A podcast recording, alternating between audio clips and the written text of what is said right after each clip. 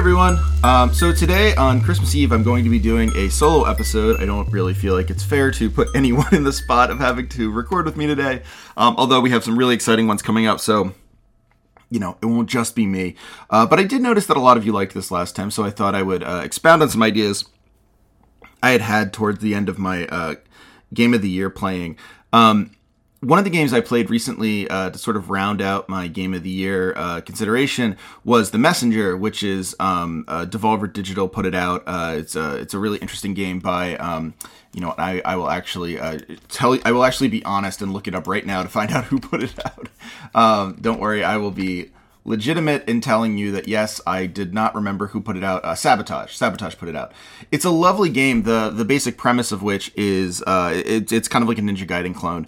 Um, the uh, the basic idea in the messenger is that you are a ninja who uh, can time travel, and uh, the time traveling t- uh, sort of takes the appearance of switching between 8-bit and 16-bit graphics. Um, it, it's kind of remarkable in a lot of ways because the not just the combat and the um, the images change and stuff, and especially if you played 8-bit and 16-bit games, this will mean a lot to you. It's sort of the difference between uh, well, I mean, the difference between a, an 8 bit and a 16 bit ninja platformer. Um, but also the music changes as well. And so like especially if you were kind of brought up with those games, it will it will definitely hit a lot of nostalgia points for you, but it also is just a very very well balanced and designed game. Um now I had one weird moment with the messenger, uh, and, and oddly enough, this this episode is not about the messenger, which I think as a whole, and I'll get to this a little bit more, is a is a wonderful game. I mean, absolutely, totally worth playing. Um, the only thing I would say about the gameplay is that it might be overshadowed by the music, but that's not the fault of the gameplay. It's the fault of the it's a the, to the credit of let's say the composer who did an excellent excellent job. Um, the uh, the moment I had that was strange in the messenger was there's a there's a bit in in the messenger where you can uh, bother this uh, shopkeeper uh, character and constantly try to look in this cabinet he has in the corner.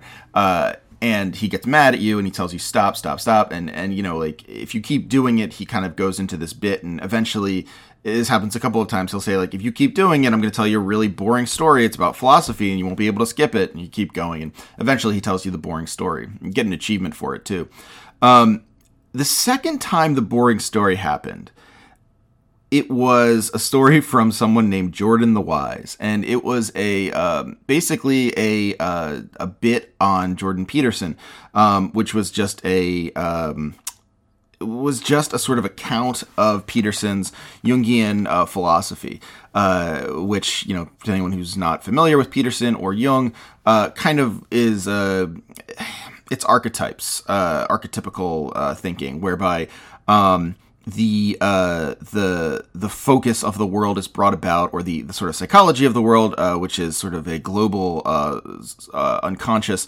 is brought about by way of the stories and the images we all share. So uh, for Peterson, this uh, this means that if there's a dragon in the story guarding a, a pile of gold, it's not just a dragon, it's that humans have been scared of lizards forever because they represent a sort of otherness and uh, predatory quality.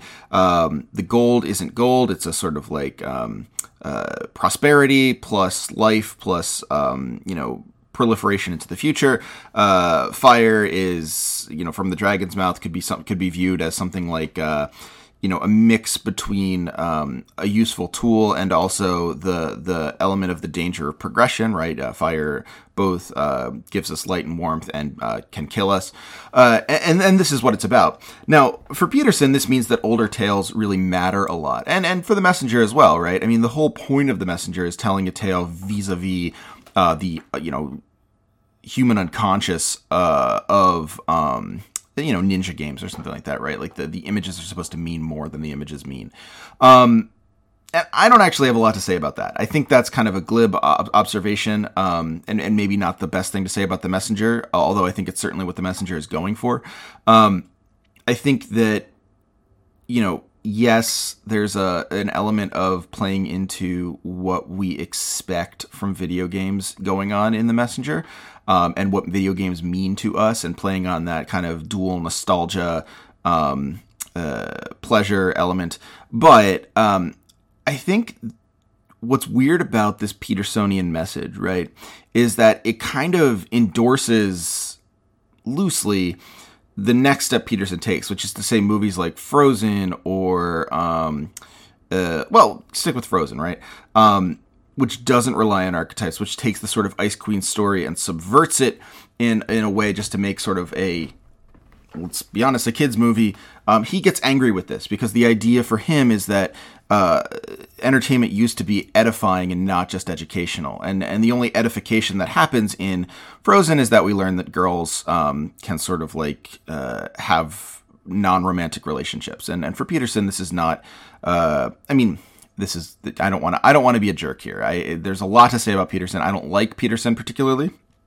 Um, and certainly his social ideas and uh, weird lobster ideas and stuff like that are, are, are not helpful. But um, I do think there's, you know, it's better to handle these things seriously as opposed to just glibly, especially when uh, the other person has the veneer of academic. Um, well, not just the veneer; he's a professor, so he has the he has the the sort of like um, armament of academic uh, credence. Uh, put it this way: when you, what Peterson would say is, when you change the archetypes of a story, you remove the deep edification that the story has, so it does no longer resonate through time. It simply is a reflection of the current moment. Now, there's Marxist elements of this as well, right? This is sort of what uh, Theodor Adorno says about the culture industry, right? It doesn't actually uh, give us anything except a reflection back uh, upon ourselves that we, you know, clap about and enjoy and, and move on without learning anything. But the idea that edification has to be limited to old stories obviously is reactionary, um, which is to say, it responds to a fear that newer stories, such as Frozen, which has a sort of like, you know, even without going into the hashtag give Elsa a girlfriend stuff, um, it has a sort of um, homosocial quality to it insofar as the main relationship in that story that's brought about is not a uh, a story between a man and a woman who uh, fall in love, but a story between two sisters who find each other and reanimate a sort of sisterly bond, a, a kind of um, PG uh, Goblin Market. Uh, so I was very irritated to see the Peterson message there because there's something about that right the the the archetype then leading to a critique of modern art or modern culture, let's let's not even say art, let's say modern culture, that always ends up being reactionary. Like, why are you changing our stories? Why are you changing the things that have made us human? Don't add women to this. Don't add etc. to this. You know, black people weren't in Rome. That kind of uh, argument that we see all the time. Um, and it, it, it, sort of worried me and made me think like, well, is the messenger doing one of those like this is what video games used to be, like more men in the video games, more just like action, no messages, um, except the message that we shouldn't have messages. Um, and I was really irritated by that. It ruined the game for me in the moment. And then at the end of the game, there's another story that you can get about this kid who, you know, loved video games and, and didn't have a lot of friends, but really, you know, got invested in making art and doing drawings and he's embarrassed by them, but a friend showed them, he showed them to a friend and eventually the friend uh, showed them to other friends and they brought him up out of this well, which is of course a symbol for depression. And, you know, they made the messenger and it's clearly a story about the person writing the game and that was really touching. It's a really touching story. It sort of represents that kind of new archetypical element. It, it, deals with depression, for instance, which is not something that you see in something like Beowulf, at least in the way that modern scholars would read it, or at least like say scholars of the 50s and 60s would read it, which is what Peterson's concerned about. Um, and it's this vague undercutting of the politics of the messenger until it's just kind of a slurry, right? There's nothing in the messenger that is political, particularly it is a sort of anti-politics in that there's this conservative message in the middle of it or relatively conservative message of uh, the you know just like let's get back to the jungian archetypes of our of our forefathers um, but there's also a very progressive sort of like you know this game is oh you could even read it as this making this game was a version of self-care i saved myself by making this game i mean that's a very palatable message to a lot of people although you could quibble with the idea of labor being your self care. I certainly would, but that's a whole other uh, garden path we don't want to go down right now. Uh, and so, while I think the game was great, I really think the game was wonderful. I should absolutely, uh, you know, say I recommend you play it. I recommend you purchase it and enjoy it if you like platformers. It is a really fantastic platformer. It's easier than Celeste, if that's uh, something that's been holding you back from Celeste, uh, which I also think is a um, I haven't said it on the show, but I think is a, a, near perfect game. Um, but uh, the Messenger is a lovely game. It's it's either in my top 10 or on the borderline of my top 10. It's a lovely 2018 uh, indie game in a year that was really, really good for indie gaming. Um, but no politics are really there. It's all messed up. It's it's it's not messed up, but um, uh, mixed up. And any sort of political message that you would have seen in the game is lost entirely. Basically, in the end, you get the you know, let's join forces, and when we give effort uh, together as a whole, we can accomplish anything. Sort of, uh, um, you know, message we always see in video games, right? Um, this idea that uh, you know where we failed in the past was when we decided to try and do things on our own, and now we're doing them together, and it's and and we've we've beaten the bad guy. Um, so including a right wing message or a sort of conservative message. Let's let's like depoliticize it from a U.S. perspective now, or decenter it from a U.S. perspective. A conservative message in there, and then having no politics at the end. I think is really fascinating. Right? There's this element of let's put this explicit message in here, and then not follow through on it. And in many ways, this mirrors uh, what I think a lot of people in um, circles that are not mine would call SJW messages in video games. Uh, so uh, take the inclusion or the perceived inclusion of more female generals in uh, Total War Rome 2. Uh, this created um, this massive, massive review bombing on the on the game's website. On, I'm sorry, on Steam, um, and uh, this is an older game. It just had an update, and someone on Reddit or somewhere thought, "Hey, this you know this update now includes more women whereas it was actually a different kind of algorithm um, that was going on that was producing more scenarios with women but didn't actually increase the chances that you would get a woman general. It's all procedurally based. Um, but it was this massive review bombing for a game that had been out for years and hadn't changed substantially. Including the women in the game was not a political choice or in fact if it was well let me take that back including women in a game about roman history is a political choice insofar as representing women in that era, uh, rightly or wrongly, historically accurately or not, um, and and I believe it's more historically accurate than not, is I mean, it's it's a political choice in this era, right? People are going, you know, people are going to get mad at you. Um, however, it didn't impact the messaging of the game. It's a political choice, but in terms of the message of the game or what the game is telling you, it's not much has changed. It's window dressing. Um, in Overwatch. Uh, I don't know if you guys remember, but when Overwatch first came out, the the hero shooter, Blizzard's hero shooter, um, there was a, a, a, teaser image with Tracer, and uh, her her her butt, her ass was was clearly sort of like detailed and defined, and it was clearly sort of a cheesecake picture. And Overwatch, uh, there was a pose in the game. That's right. And Overwatch took the pose out, and people lost their minds. Um, similarly, when Tracer was uh, revealed as gay, people lost their minds. Right? Like this is this is one of those things where Overwatch is seen as an SJW game as a result of these things.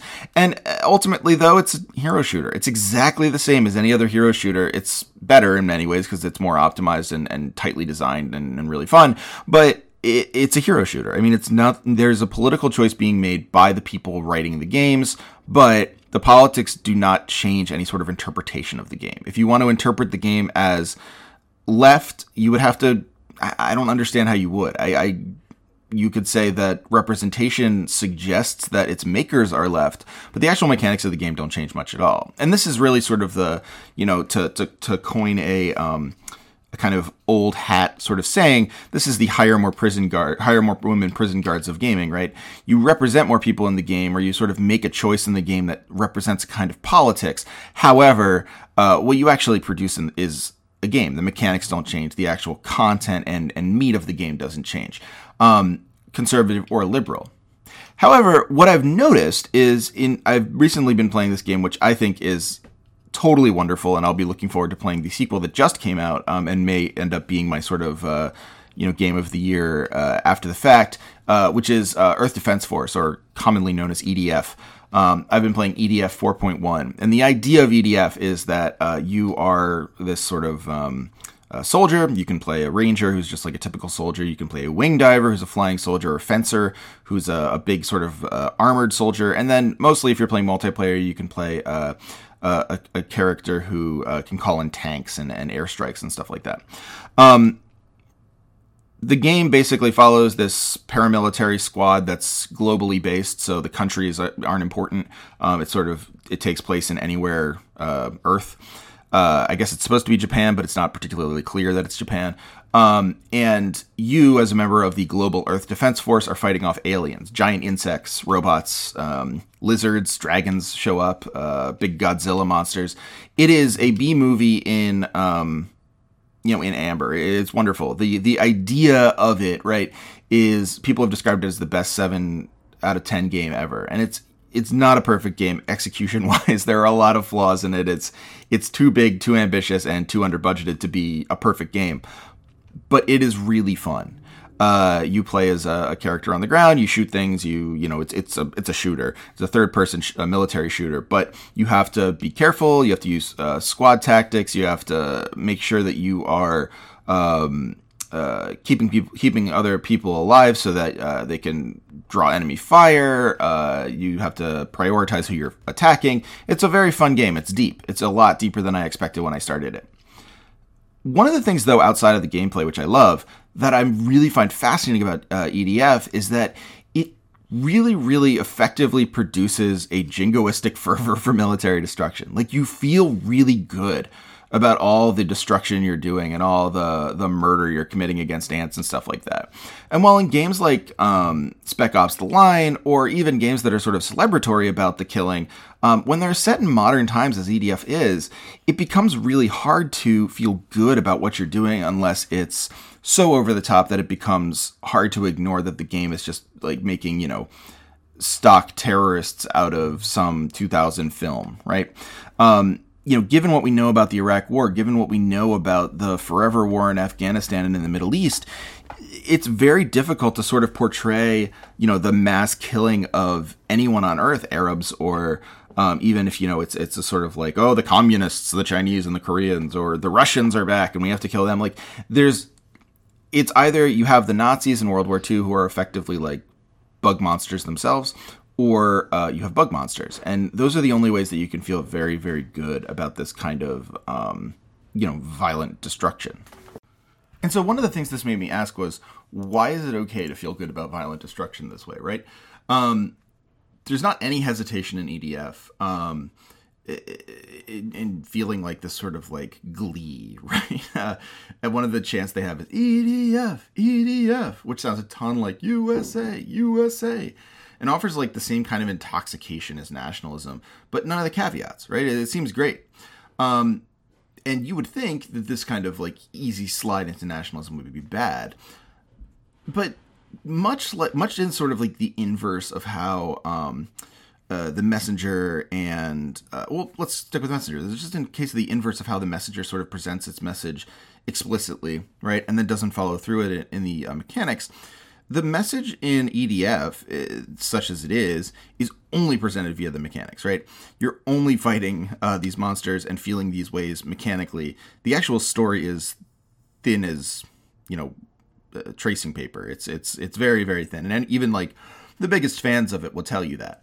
Um, and in fact, as a result of this paper thin story, as a result of there being no politics and just this sort of like mechanics of destruction and glee, um, it actually provides you with sort of an open palette upon which to interpret what nationalism actually means, right? Especially for someone like me who who has a hard time feeling a kind of nationalistic fervor uh, because of sort of a, a, a, an acceptance of what that has wrought in the past. Um, EDF gives a sense of like a window into that, right? Um, you can, of course, take the game uncritically. You don't have to think about like, oh, why do I feel this way? Um, in which case, you just kind of feel great about the military and great about fighting things and blowing stuff up and using sniper rifles or whatever, or you just enjoy the game. I mean, it doesn't have to be like a bad thing if you just like the game. Um, or, and this is kind of where I diverge from that position, you can kind of uh, ask yourself why you're feeling the joy of nationalism in a game that pr- produces no ideological stakes, right? There's nothing going on here that would produce any kind of politics. Uh, producing politics out of EDF is is a deeply I don't know, confounding process. It, it, doesn't make any sense at all to kind of think about this game as political outside of it being a military shooter, which sort of implicitly is um, uh, political. There's not any factions. The aliens just want to destroy the earth and kill humans. So it's it's a purely dog eat dog kind of like kill them or you get killed kind of thing. And they say this explicitly in the game, right? Um, in this way, though, like I think actually the fact that it produces a feeling without the ideology to sort of like buck against, right, makes it a better leftist vehicle um, than a lot of games that we have. Like, uh, so Gone Home, for instance, right, is, is always uh, uh, trotted out as, as the ideal sort of leftist video game in some ways. Um, and I don't think it, I mean, don't get me wrong. I think Gone Home is a is a, a really smart and and, and intelligent, uh, intelligently designed game in so many ways. Um, I like it, but it also produces an ideology that you can kind of like explicitly agree or disagree with. It kind of opens up this world of, you know, uh, the aesthetics are contingent on your commitment to or objection to uh, the sort of like gay relationship at the core of the game, right? Um, and that, I mean, that's not a problem. That's very interesting and, and needed work. But what EDF does is basically gives you the absolute opposite, right? it, it produces no argument. And so when you feel these sort of like emotions that you feel uh, playing the game, like a kind of um, glee, a sort of like militaristic um, uh, uh, joy, you don't get to have the kind of easy uh, opposition to that uh, militarism that, say, you might have if the game was, I don't know, um, well, if it was Spec Ops: The Line, right? Like, oh, these people, this is just these people's home. Like, why are we doing this? Why, why are we committing these atrocities, right? Um, you don't commit atrocities against giant bugs. That's not really how it works. Um, and so as a result, you get this sort of moment where you can't reject the nationalism on its terms because there are no terms. You simply have to engage and interrogate the feeling itself. Um, and it's not to say that games shouldn't have arguments, and not to say that like games should never take political sides, but that there's a place for games like EDF which make you think like, oh, wait, nationalism is extremely intoxicating, and in fact, this feeling of being a, a whole, a part of something, a a, a cog in a machine that is producing this like massive and even destructive result. Um, that it's intoxicating, that it is seductive, that it's something that um, even you, the the good leftist, can can fall into. Um, I think that's useful. Like I think it's a very useful thing to be able to say like, yeah, okay, this is like. I have to understand that this is a feeling that is good on some level. It's it's the kind of it's the it's the imperial is anti-imperialist version of um, you know Marxists having to admit that okay, like capitalists aren't all idiots. Like it's it's a matter of like it's an ideology that produces effects. It's not an ideology that is just like totally silly or whatever like that. And, and you know, as long as you inform people of the correct way to think, they will think that way. Understanding that there's like a feeling at the core of imperialism that empowers people is troubling, but it's important for any sort of like actual anti-imperialist project. Um, in some ways, this is like um, this keys into something that uh, Theodor Adorno says, and as well as um, uh, Fredric Jameson, that uh, cultural objects can often work as su- suggestive hypotheticals to produce critical thought. Um, this was always the problem with Adorno um, and, and Horkheimer when they wrote uh, against the culture industry, which basically says like they said like you know these these products that are being put out by cultural um, I don't know these cultural products that are being produced. Let's say uh, I don't. I hesitate to think that they would call them artists, but like basically all the postmodern stuff, um, all the stuff that was just for an audience to enjoy, to feel good about, but not to sort of like come up with critical ideas about. Their problem with that, as well as sort of Jameson's concern with postmodern pastiche, was that there was not a there there. It wasn't actually like an object that meant anything. It was just an object that conveyed a feeling or conveyed an idea that you could agree with or disagree with, and thereby sort of like cement your politics, but never really challenge any sort of like existential or larger sort of like human question. And so, one of the things that's been brought to the table with this recently has been, um, and I've mentioned on the podcast before, but Nicholas Brown's article, um, uh, the uh, the work of art in the in the age of its uh, real subsumption under capital, um, argues that genre fiction is actually really good at um, sort of uh, subverting the the culture industry and the problem of pastiche and postmodernism that it sort of doesn't produce anything except a way to feel good or a way to feel bad. It doesn't produce an argument.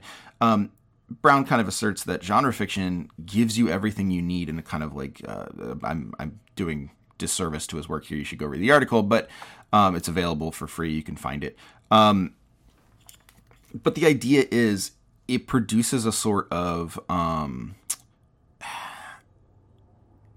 guideline for the story, right? Every sci-fi story, to take EDF, has a certain set of beats, right? There's there's a number of beats that are necessary. There are a number of beats that you need in there. You need the sort of invasion element. You need the intensification of um, the challenge. You need a sort of like final heroic stand, either with a tragic sacrifice or not.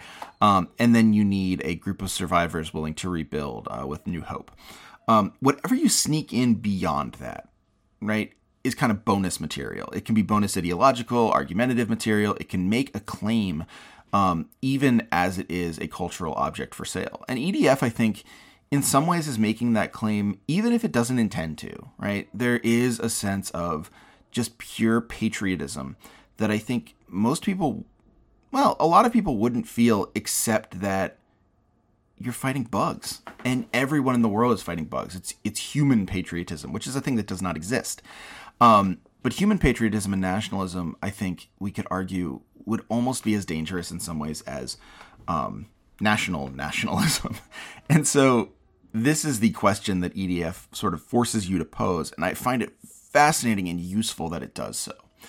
Um, and actually, that insertion of the political right is what serves to produce political reading. Um, and just as like sort of last moment here, this is why in many ways you can't say, you know, you're adding politics where there aren't any. Um, and what people mean when they say the personal is the political, right? Uh, th- these phrases get twisted by especially people on the right, but also people on the left, in and misunderstood. And the idea isn't that like what I think is happening in this game is real because the personal is the political, or I'm trying to insert things into this game and ruin it uh, as like a game because I'm I have a political uh, bias or whatever. The idea is that everything that we consume and uh, put together has some sort of politics, either implicit in its creation or implicit in its execution. Um, and whether or not those politics are effectively or desirably put, put across, uh, whether or not we agree or disagree with them, is crucially important to our understanding in life, politics get added in a kind of obvious message way, right? Um, you know, uh, Harley Davidson uh, gets mad at the president because of the uh, boycotts, or I'm sorry, because of the uh, I jumped the gun there because of the tariffs, and people boycott uh, Harley Davidson or burn their Harley Davidsons or sell them or whatever, right? Um, uh, Indeed advertises on Sean Hannity and uh, we say, oh, well, we're not going to use Indeed anymore, right? It, it's it's blunt force. Politics and life are very blunt force. It's obvious what the message is, where it's coming from, and why it's being said. It's it's just how we do politics, particularly from an American sense. Um, in art, however, politics live in sort of unexpressed state, uh, spaces often, and like I said, they don't have to. Politics can be direct in video games too, and art and literature, whatever, and film. Um, we've all seen 2005's Crash, I'm sure. Uh, could not be more obvious in that film what the politics of the film are. Um, but I would also say that Crash is a fairly um, uninspiring and unsuccessful film about cosmopolitanism that doesn't really work. I'm not talking Cronenberg's Crash, um, which is not about those things, but um, or or is in a totally different way. Uh, but art can also live in these unexpressed spaces, what Louis Althusser would call aporia. Um, and while a leftist account of video games is fraught at times, given sort of like the history of the genre, the people, uh, the history of the people who play the genre, the sort of violence of video games themselves. There's something in the way that the player takes on the game as a sort of embodiment, right? Like you are in the game, you're living that position and feeling the feelings that that position gives you. And it often allows for unexpected political takeaways as part of that embodiment. And I think in this way, the messenger doesn't really give us politics outside of its one statement. It is in many ways apolitical um, in in execution, whereas EDF is deeply political in execution without ever telling one bit of a story or a political uh, claim. So, um, Merry Christmas if you celebrate. Happy holidays if you don't, and um, and and you know, happy winter or New Year, etc., etc. Um, uh, we'll be uh, working through the giveaway uh, prizes for the. Uh, November Patreon giveaway, so uh, keep your ears open for that, and sort of uh, keep an eye on the t- on the Twitter for that. Um, Twitter is at at no cartridge. My Twitter is at at Hagelbon. Um, uh, I didn't uh, I didn't start the show the way I usually do this time, so sort of get a different uh, different take. Um, and uh, the Patreon has changed to patreon.com backslash no cartridge. Uh, there's also a PayPal if you'd like to support us that way, paypal.me backslash no cartridge. Um, and uh, yeah, just follow us anywhere. There's a Discord server now. Um, just you can always ask me. I can give you an invite. And um, yeah, happy New Year. Uh, we might get another episode out before then. There'll be patron episodes of uh, my sort of game of the year esque thing. Keep keep an eye out for writing uh, from me on that as well. And um, yeah, thanks for all your support this year. It's really been a wonderful year, and hopefully we can go on to even bigger and better things next year.